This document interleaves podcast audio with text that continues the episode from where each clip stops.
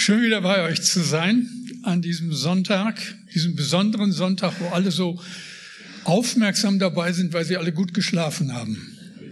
Ich übrigens nicht, ich war viel zu früh wach. Ist auch selten, wenn man dann irgendwo hinfahren muss und weiß gar nicht, was man zu Hause noch machen soll. Aber ich hatte eine wunderschöne Herfahrt. Bestimmt eine Viertelstunde lang hat mich ein Regenbogen begleitet. Und das habe ich so als persönliche Verheißung genommen für den Gottesdienst heute Morgen. Wenn man so in dieser verrückten Zeit, wo uns so viel schlimme Nachrichten ereilen, so vieles uns zu schaffen macht, auch in der großen Weltpolitik, dass wir wissen, es ist ein anderer im Regiment, einer, der das letzte Wort hat und der uns eine ewige Zukunft vorbereitet hat. Wie gut ist es, das zu wissen? Ich habe drei Predigten so geplant für die dreimal, die ich noch bei euch sein darf. Und die erste ist heute unter dem Thema Jesus betet für uns. Ich lese zurzeit ein Buch von Tom Holland. Das ist ein bekannter Historiker und der hat ein sehr umfangreiches Werk über die Entstehung des Westens geschrieben. Also angefangen bei den Philosophen und Königen in der Antike bis hin zur aktuellen Zeit, in der wir leben. Und wenn man dieses Buch liest, das sehr beeindruckend ist, so auch in der Art und Weise, wie Geschichte dargestellt wird, dann wird beim Lesen eins deutlich. Der einzige echte Lichtblick durch die Jahrhunderte war die Gemeinde Jesu, wenn sie wahrhaftig und konsequent ihren Glauben gelebt hat. Wenn sie an den geglaubt hat, der gestorben und auferstanden ist und der wiederkommen wird. Das hat den Unterschied ausgemacht von der Frühzeit bis heute. In aller Verfolgung, auch in Zeiten kirchlichen Niedergangs, in Krieg und ethischer Verwahrlosung galt die Verheißung, die Jesus einst Petrus gegeben hatte, Matthäus 16, Vers 18. Ich will meine Gemeinde bauen und die Pforten der Hölle sollen sie nicht überwältigen. Drei Jesus-Geschichten bis zum Ende des Jahres, wenn ich hier predigen darf. Geschichten, die uns deutlich machen sollen, wie wir mit den Herausforderungen unseres Lebens klarkommen, in Zeiten, die uns Angst machen, in Zeiten, die uns in besonderer Weise fordern, dass wir wissen dürfen, Jesus lebt und er hat uns versprochen, dass er uns nie verlässt und dass er bei uns ist, bis wir ihn sehen werden in aller Herrlichkeit. Und ich dachte wieder so, wie schön, wie gut ist es, zu seiner Gemeinde zu gehören, ein Kind Gottes zu sein. Dafür kann man gar nicht genug danken. Drei Jesus-Geschichten. Die erste, wie gesagt, tritt, äh, trägt die Überschrift Jesus betet für uns und ich lese aus Johannes 17 die Verse 1 bis 9. So redete Jesus und hob seine Augen auf zum Himmel und sprach, Vater, die Stunde ist da, verherrliche deinen Sohn, damit der Sohn dich verherrliche. Denn du hast ihm Macht gegeben über alle Menschen, damit er das ewige Leben gebe allen, die du ihm gegeben hast. Das ist aber das ewige Leben, dass sie dich, der du allein wahrer Gott bist und den du gesandt hast, Jesus Christus, erkennen. Ich habe dich verherrlicht auf Erden und das Werk vollendet, das du mir gegeben hast, damit ich es tue.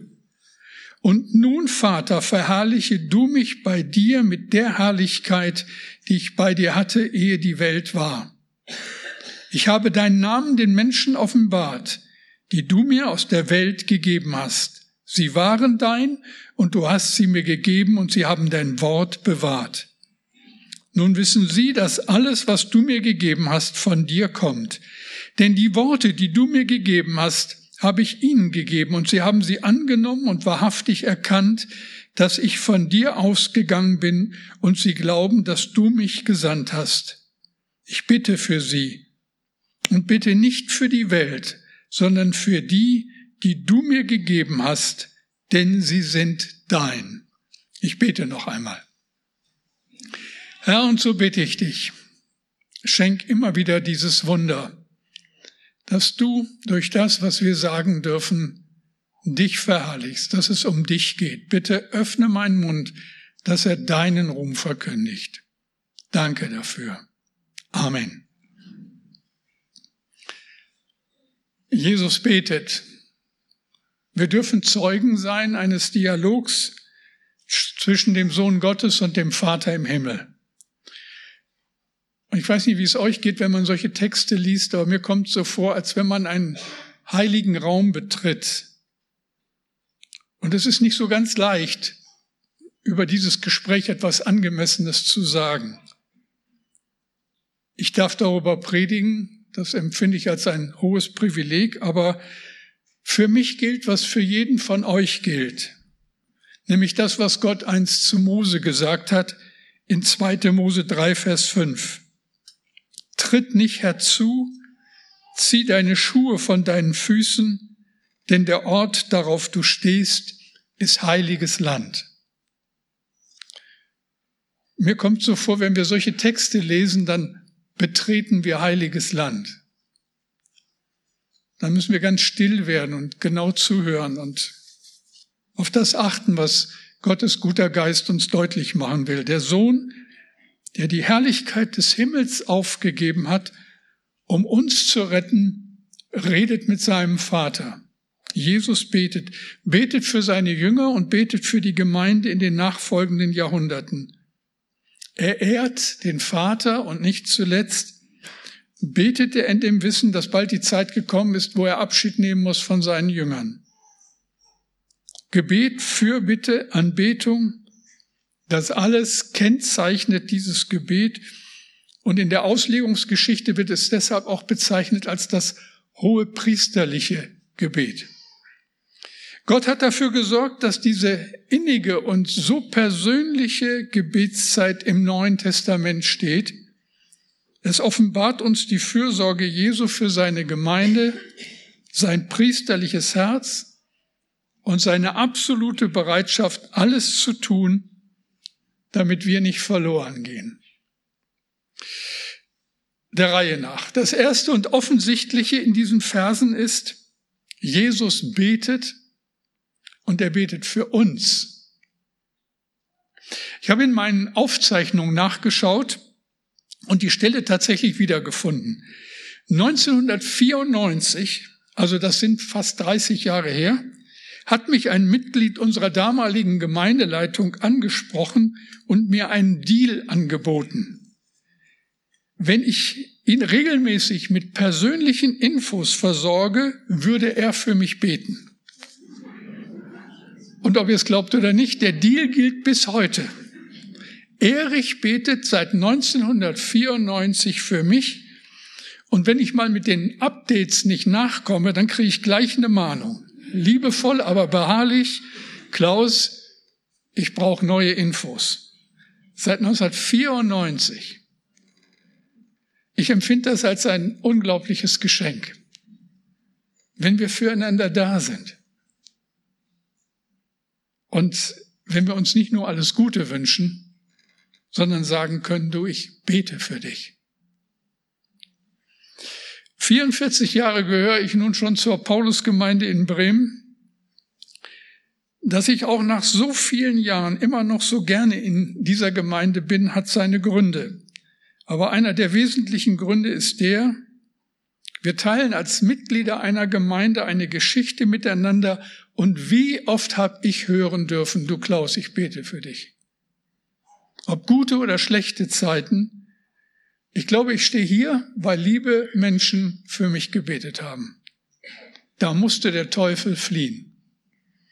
Als ich, werde ich auch nie vergessen, 1979 mit 27 Jahren, also noch recht grün hinter den Ohren, als Vikar in der Paulusgemeinde angefangen habe, predigte bei meinem Einführungsgottesdienst ein befreundeter Superintendent der Hannoverschen Kirche.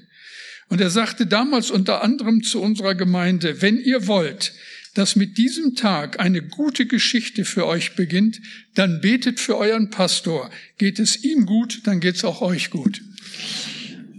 Tipp für euch, wenn ihr es nicht sowieso schon tut. Betet für euren Pastor, betet für eure Gemeindeleitung.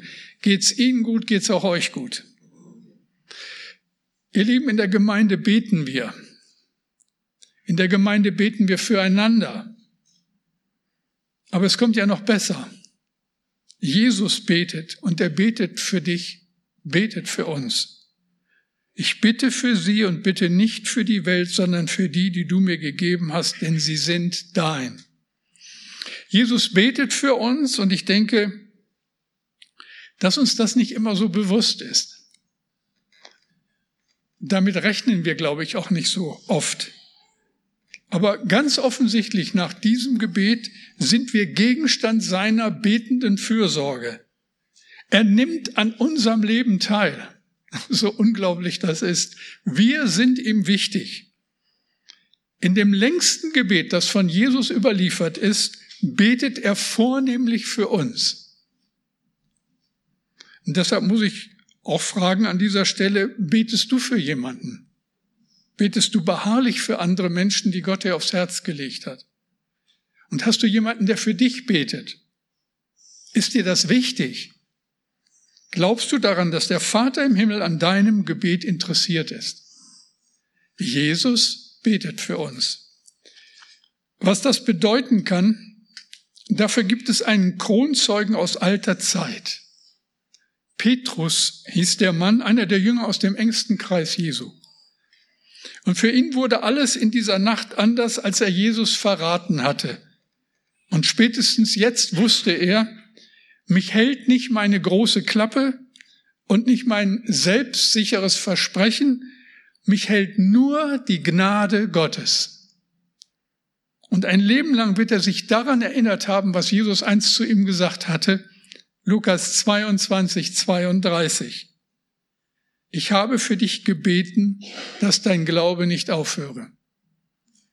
Und da blicken wir so in das seelsorgerliche, in das hohe priesterliche Herz Jesu. Ich habe für dich gebetet. Was lernen wir daraus? Was, hast, was hat diese Geschichte mit uns zu tun? Vielleicht hast du vorhin gedacht, als ich so von meinem Beter erzählt habe, na ja, Pastor müsste man sein, da wird auch für einen gebetet. Du musst kein Pastor sein. Keine Sorge. Es betet ganz bestimmt jemand für dich. Menschen, die mit dir in einem Hauskreis sind, Leute aus der Gemeinde, liebe Freunde, Verwandte vielleicht, Nachbarn. Manchmal sind es auch Menschen, die du überhaupt nicht auf dem Zettel hast und die schon lange für dich beten. Und dass du hier sitzt, verdankst du vielleicht auch der Tatsache, dass jemand für dich gebetet hat, als du noch nicht hier saßt. Ganz bestimmt betet jetzt jemand für dich. Ihr Lieben, ganz persönlich, weil das persönlich ja nicht gemeint sein kann, auch auf die Gefahr hin, dass ich mich wiederhole, wie du auch heißen magst. Johannes, Moritz, Katrin, Daniel, Matthias, Nele, Sven, was weiß ich. Es betet jemand für dich. Und du fragst, wer? Leute aus meiner Gemeinde, und ich antworte, denk ein bisschen höher. Und du sagst, mein Pastor hat aber viel zu tun bei unserer großen Gemeinde. Höher. Also nicht etwa der Leiter unserer Freikirche, Präses Friedhelm Holthus. Das glaube ich nicht. Höher. Der Papst? Ob mir das recht ist? Nein, höher. Und die Antwort spiegelt die Geschichte aus Johannes 17. Es ist Jesus selbst, höher geht nicht, der Sohn Gottes, der für dich betet. Nochmal Johannes 17, 9 und 20. Ich bitte für sie und bitte nicht für die Welt, sondern für die, die du mir gegeben hast, denn sie sind dein. Ich bitte aber nicht allein für sie, sondern auch für die, die durch ihr Wort an mich glauben werden. Das ist eindeutig. Jesus betet für seine Jünger, für all die Menschen, mit denen er damals zu tun hatte, und er betet für die Gemeinde zu allen Zeiten.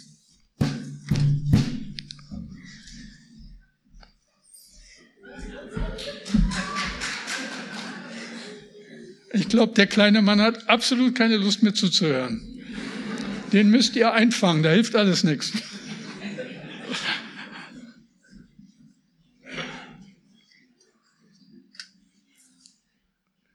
Sie haben ihn.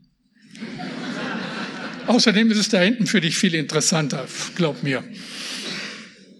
Zurück zu dem, was uns in dieser Stunde beschäftigt.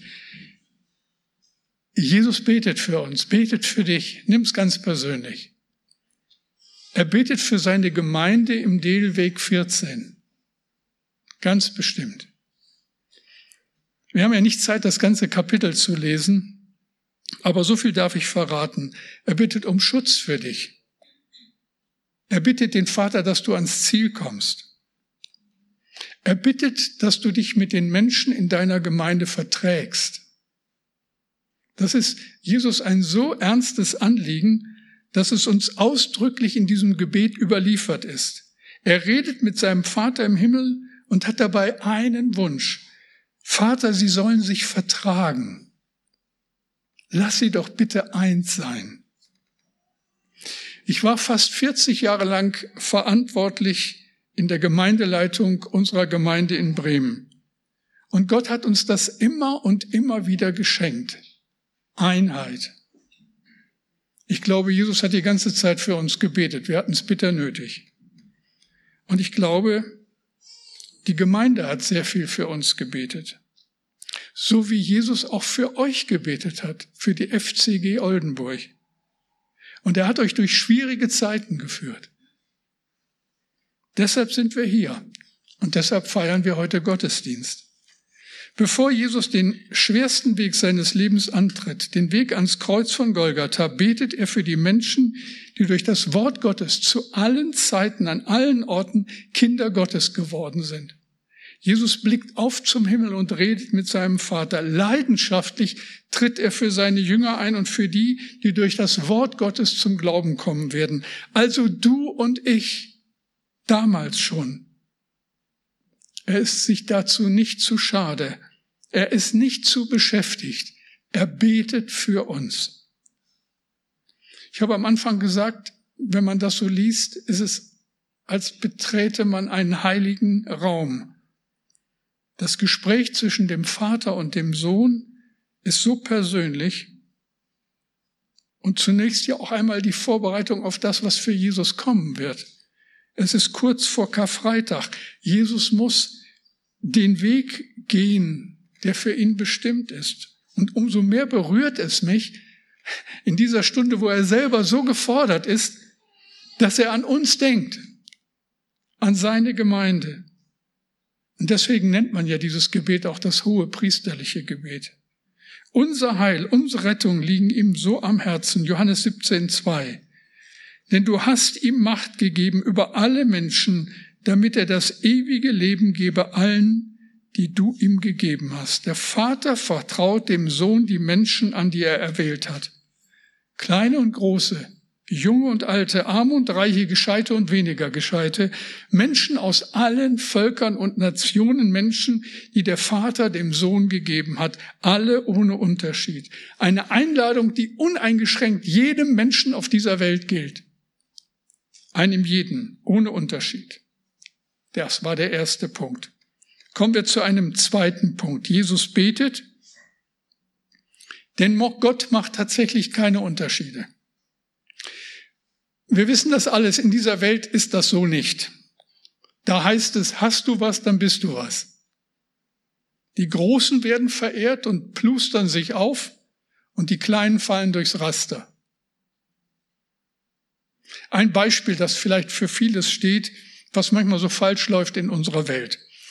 Zugegeben, spannende Fußballspiele sehe ich gerne.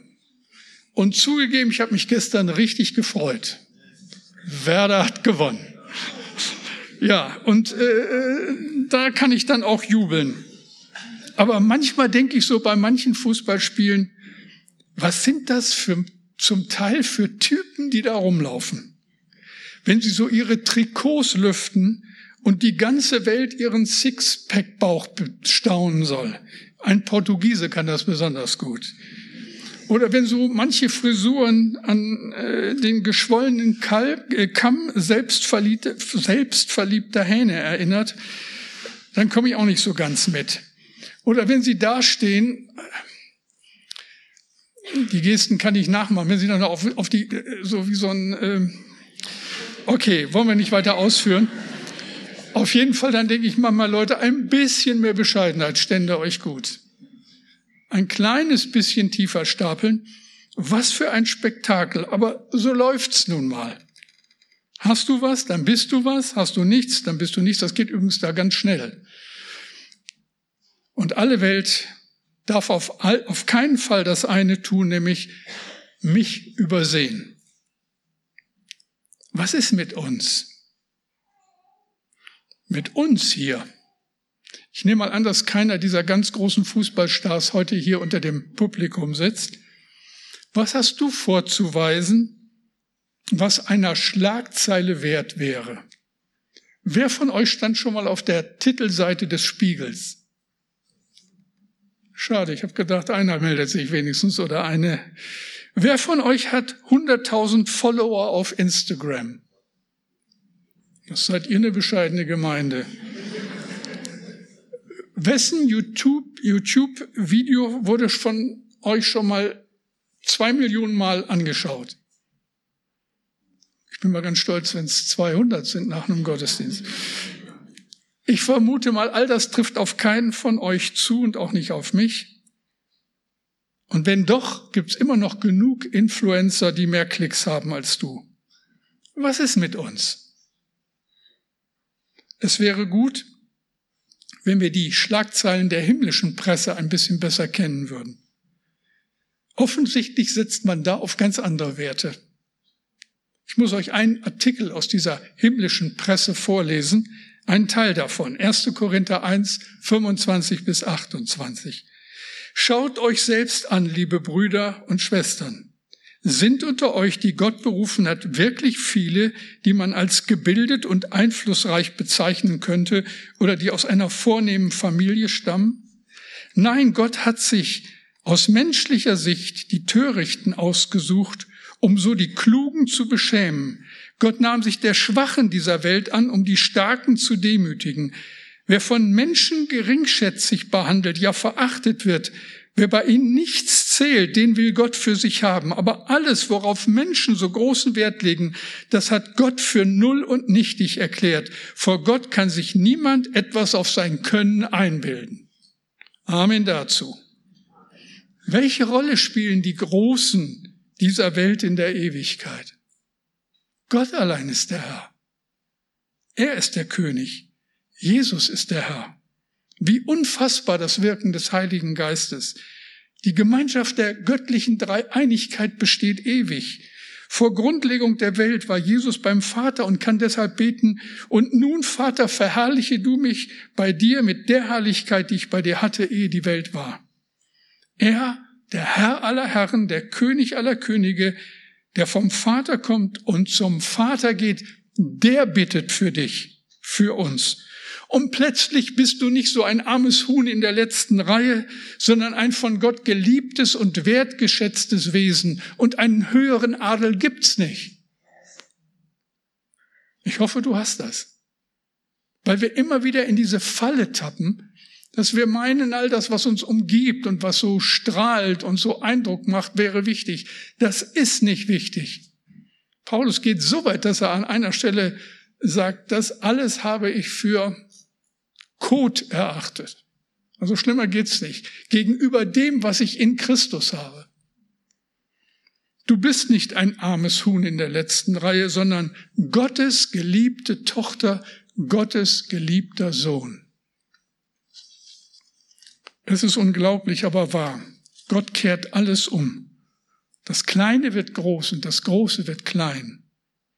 Das ist schon seltsam. Gott verherrlicht sich in einer Weise, die dem Denken der Welt völlig entgegengesetzt ist. Timothy Keller schreibt in einem seiner Bücher, es gibt keine Botschaft, die der Art, wie die Welt das Leben sieht, so widerspricht, so widerspricht oder die Werte der Welt stärker unterminiert wie das Evangelium. Und dieses Prinzip, dass Gott sich in den Schwachen verherrlicht, durchzieht die ganze Bibel. Wenn ihr das Alte Testament liest, das ist geradezu seine Art, mit Menschen zu handeln. Wie oft wird nicht der erste Sohn, der Eindruck macht, auf den alle gucken, gewählt, sondern der zweite oder gar der dritte oder gar der vierte. Abel wird erwählt, nicht Kain.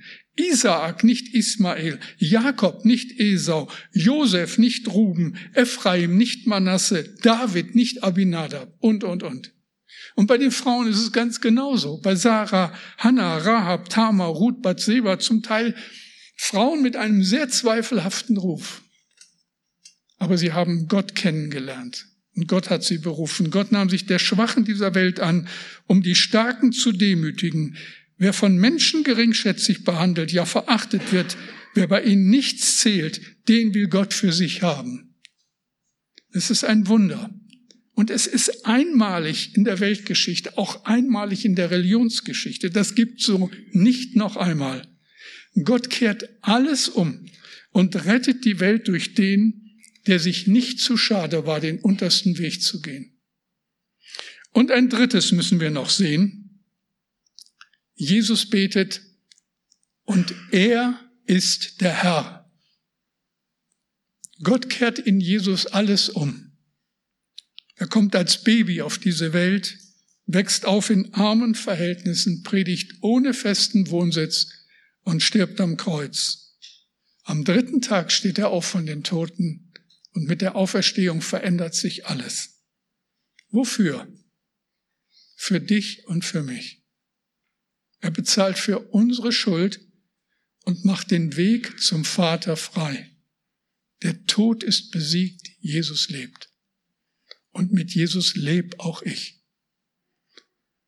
Was bekommt er dafür? Etwas Einmaliges, Unglaubliches. Jesus wird wieder zum Mittelpunkt des Universums, so wie er es einst war. Er kehrt zurück in die himmlische Herrlichkeit und etwas kommt hinzu. Er ist nun der Heiland der Welt, der wirkliche, einzige, vollkommene Weg zu Gott. Jesus ist der Herr und der Retter. Er macht den Weg frei zu unserem ewigen Zuhause. Wir haben es gelesen, denn du hast ihm Macht gegen, gegeben über alle Menschen, damit er das ewige Leben gebe allen, die du ihm gegeben hast. Wisst ihr, der größte Fehler, den wir Menschen machen können, ist der, dass wir uns für den Mittelpunkt des Universums halten. Glaubt mir, es gibt einen Gott und du bist es nicht. Ich auch nicht. Wir sind es nicht. Wenn ein Scheinwerfer am Himmel aufleuchten würde, um den in den Mittelpunkt zu stellen, der es verdient hat, dann sind wir das nicht. Und dann ist es auch nicht Ronaldo. Wir nicht und kein anderer Mensch, kein Engel, kein Wesen der jenseitigen Welt. Der Scheinwerfer richtet sich einzig und allein auf Jesus. Der amerikanische Theologe Paul Kaufmann hat einmal gesagt, die Geschichte von morgen ist bereits geschrieben. Beim Namen Jesu muss sich jedes Knie beugen. Und ein anderer hat geschrieben, der Herr, der sein Grab geräumt hat, hat nicht seinen Thron geräumt. Und der holländische Theologe Abraham Kuyper meinte dazu, es gibt keinen Daumen breit in diesem Universum, von dem Jesus nicht sagt, er gehört mir. Und deshalb schreibt Paulus über Jesus Kolosser 1, 15 bis 19, Christus ist das Ebenbild des unsichtbaren Gottes. Er war als erster vor Beginn der Schöpfung da. Durch ihn ist alles erschaffen, was im Himmel und auf der Erde ist. Sichtbares und Unsichtbares, Königreiche und Mächte, Herrscher und Gewalten. Alles ist durch ihn und für ihn geschaffen.